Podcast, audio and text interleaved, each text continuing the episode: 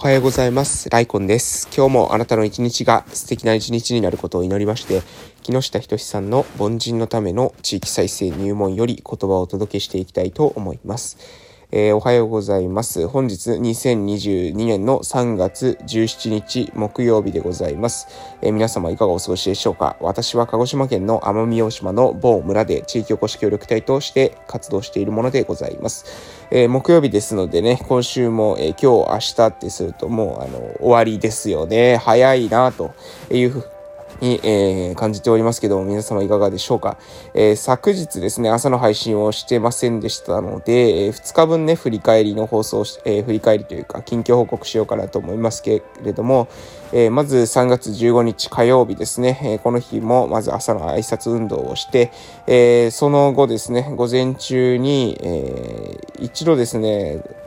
えー、奄美市の方に行きましたね。奄美市なぜの方でちょっと用事がありまして、そちらの方に、えー、行きました。で、午前中のうちには帰ってきて、で、えー、今週のですね、えー、末、3月20日日曜日に、え、私たちの村にあるですね、コミュニティ FM のですね、開局20周年の、えお祝いだったかな、があるということで、えその、開局記念ということでね、毎年祭りを、その開局してる、した日に、毎年、えー、お祭りをしてるみたいなんですけれども、今年もするということで、今年は、えー、抽選、今年はですね、えー、今年はというか、毎年あるのかなわかりませんけども、抽選会もね、あるっていうことで、その抽選の商品を、え選びに、私は、え行きました。で、え私はですね、え私たちの村の、まあ、特産品詰め合わせっていうんですか、えー、それを、えー、がいいんじゃないかなっていうふうに思ったので、私たちの地域にある、えー、市場があるんですけれども、えー、その市場のところから、えー、日持ちがするですね、製品っていうのを、えー、買わせていただいて、で、それをね、えー、抽選の景品と、えー、させていただいたというところでございます。で、えー、その後ですね、え、午前中はまあ大体それをしていると時間が、時間いっぱいでですね、タイムリミットが来ましたので、え、午後からは、え今度はオフラインサロンの方でですね、え活動をしました。私の家のね、えところで、の前にね、テントを立てて、えオフラインサロンのメンバー、え昨、えその15日は4人ですかね、えのメンバーが集まって、で、まあお話を、えして、え時間を過ごしたと。で、そうしているとですね、今度村長さんの方からですね、え呼び出しがかかりましたので、え村長さんの方に行って、で、近況の報告っていうのをですね、え合わせてさせて、えいただいたというようなところでございます。で、えー、っと、そんな感じですね。で、えっと、3月の17日、今日ですね、今日と、えー、明日、と、えあとですね、26日は、え土曜日ですか、えに、え私たちの地域でですね、え織姫ロボットっていうロボットを使っての、えー、オンライン観光ツアーっていうのをね、今企画してるんです。まあこれは私の大学の先生、えー、私の恩師である大学の先生とのですね、共同研究の中での、えー、計画であるんですけれども、まあ重度の死体不自由児、えまあいわゆる列島上でですね、生活をしている子供たちの社会参加をしていく一つの方法として、オンラインツールを使用したりですね、意思伝達装置としての織姫ロボットを使用したりしての様々な体験、まあ、これをスーパーハイブリッドチャレンジドっていうふうに、私たちは定義づけして活動しているわけなんですが、その一つの形としてですね、観光、うん。まあ、なかなかね、えー、呼吸器をつけていたり、えー、重度のですね、医療的なケア、えー、が必要な方であるとですね、そういった観光っていうことなかなかできないので、えー、その方たちでもね、えー、しっかりとハイテク機器を使っていくことによって、周りがサポートしていくことによって、えー、観光体験も、えー、することができるということをですね、経験していただきたいなというふうに思っての、えー、試みとなります。えー、今日のね、ちょうど10時からと、えー、明日のですね、14時から、えー、とりあえず、えー、それぞれまた、えー、観光をね、やって、で、その様子っていうのはですね、え、私のインスタグラムの方からもですね、見れるようにしておこうかなと思いますので、ぜひですね、え、どういった活動が行われたのかっていうことが気になる方は、え、プロフィール欄の方から私の名刺の方、名刺がありまして、そちらの、え、そのオンライン名刺の方から、えー、インスタグラム飛べます、飛べますので、そちらの方でチェックいただければなというふうに、え、思っております。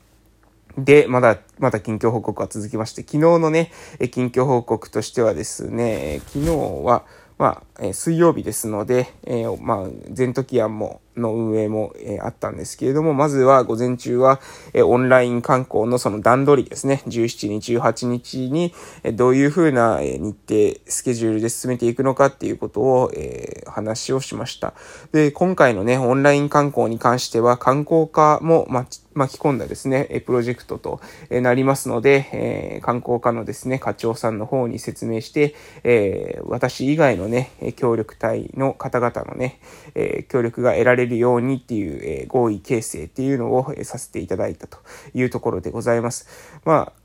観光課の方にですね、私以外の協力隊っていうのは全員在籍していて、えー、4名いらっしゃるんですよね。で、私も含めて、え計5名のですね、協力隊っていうのが私の自治体には、自治体というか私の村には、えいるわけなんですが、えその中でですね、顔をまたいで何かプロジェクトをするっていうのは、まあ、おそらくね、初の試みになるんじゃないかなというふうに思います。えー、まあね、これも非常に貴重な機会となりますので、えこのこともですね、またこういった活動をした後に、さらにね、報告会までできるっていう、そういった流れにね、つなげていけたらいいなというふうに、個人的には思っております。まあね、あの、話をちょっとずつ進めていくっていうことが重要なんじゃないかかなと思いますので、まあ、周りの方の方にですね、えの協力も得ながら、え活動をしていきたいなというふうに思っております。で、5号になりまして、まあ、5号も全時案の、え運営っていうか、開けてですね、えー、してたわけなんですけれども、えその後、今度ですね、3月の28日に、え、事業者向け研修ということで、え、オーラルフレイルと、あと接触園芸、え、歯科のケアの研修をですね、してほしいという要望がありましたので、え、私たちの、え村のですね、え、歯医者さん、えー、と、え、私、まあ、言語聴覚士の資格を持ってますので、歯医者さんと言語聴覚士2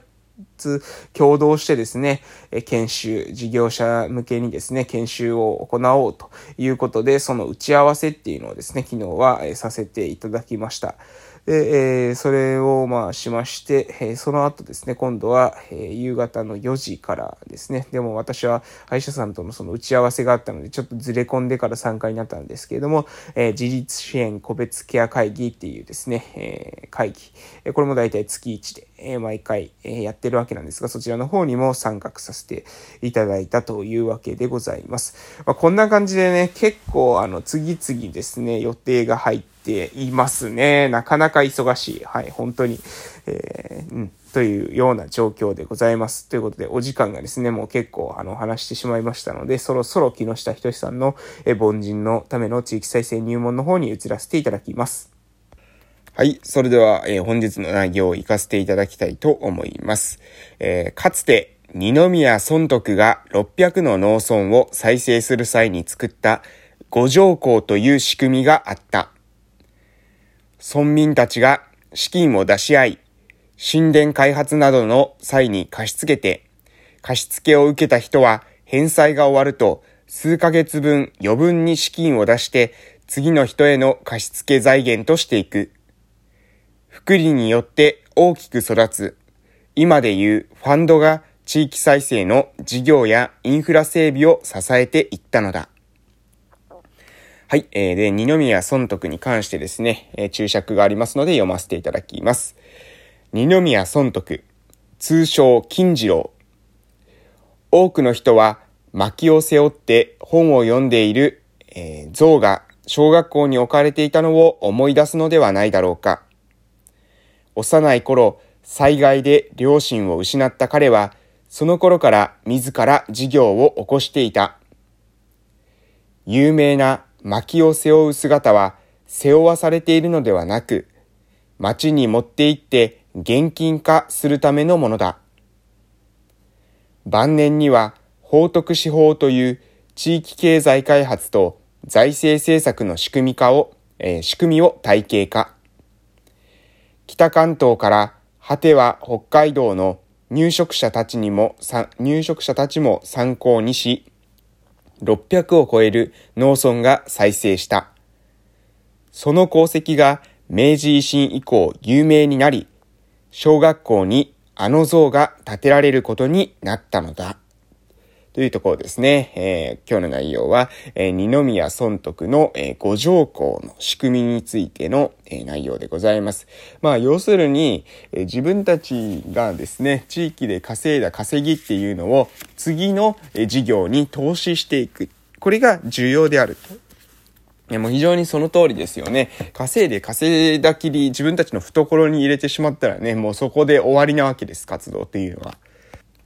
これをですね、えー、そうではなくて、事業で稼いで、稼いだ後にさらに地域に再投資していく。これをしていくことによってね、福利の法則でだんだんだんだんですね、利益にまた利益が乗っかって、えー、利息に利息が乗っかってっていう形でですね、えだんだんだんだん、えー、売買形式でですね、地域が、えー、良くなっていくと。地域の、えー、地域全体がですね、活性化されていくと。こういったね、感覚を持っていただくってことが重要なんじゃないかなと思います。やっぱりね、あの、基本的に稼いで、で、その稼ぎを地域に投資する、このサイクルなんですよ。えー、これをね、続けていくってことが非常に重要だと私も考えております。え、逆に言えばね、稼げない事業を作り出してですね、稼げないことをですね、え、役所のせいにして、えそこにですね、稼げないのはお前たちのせいだとかって言って、え補助金をもらうとかっていうのじゃ、ここれはね、もう仕方がないわけです。えー、そうじゃなくてね、えー、自分たちが稼げないのは、まずね、誰の責任なのかと。